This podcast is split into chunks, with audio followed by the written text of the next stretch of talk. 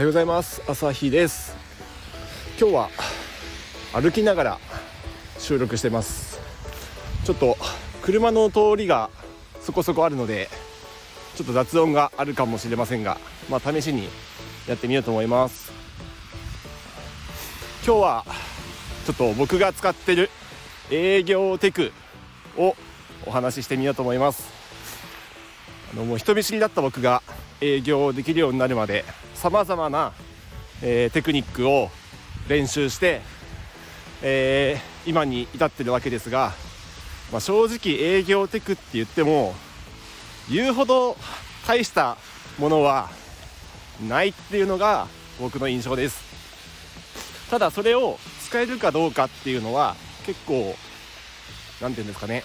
癖が大事じゃないかなって思うんでうんと例えばスポーツでも何でもいいですけどボールが来たらすぐ受けて、えー、すぐ走り出せるかみたいな感じで反応ですね。相手の、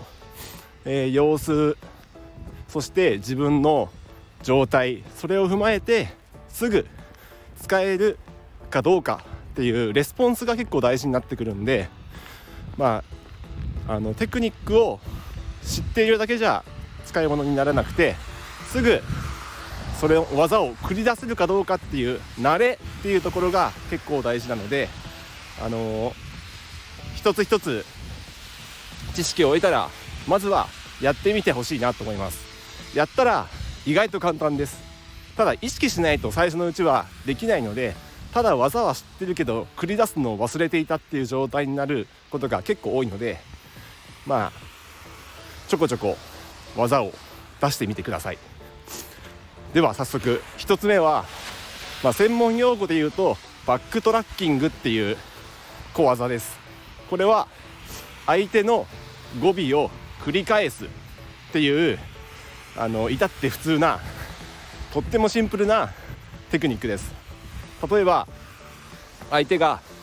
まあ相手がっていうか目の前の人と会話をしていて目の前の人が実は昨日新しい靴を買ったんだけどさっていう風に言ったとしたらあそうなんだ。新しい靴を買ったんだ。って繰り返すだけです。何の変哲もないですね。これはえっ、ー、と相手にきちんと話を聞いているんだなっていう印象を与える効果があります。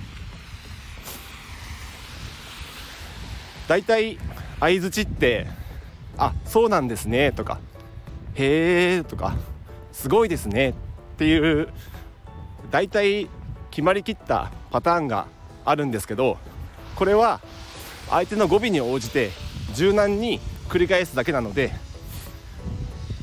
その定型文的な印象がないですしちゃんと聞いてるの？っていう印象が持たれにくいです。これでまずはきちんと話を聞いていますよっていうアピールをする。すると相手もどんどん話をしてくれるので口下手な人こそ話すのが苦手なこと人こそ使うと話を引き出せる。相手が喋ってくれる。だから自分はそんなに喋らなくてもいいという。あの僕が人見知りで喋るのが苦手だった分かなり有効に使えたというか助けられた小技です。誰でもすぐできます。もう家族の前でも職場の同僚や後輩や上司の前でも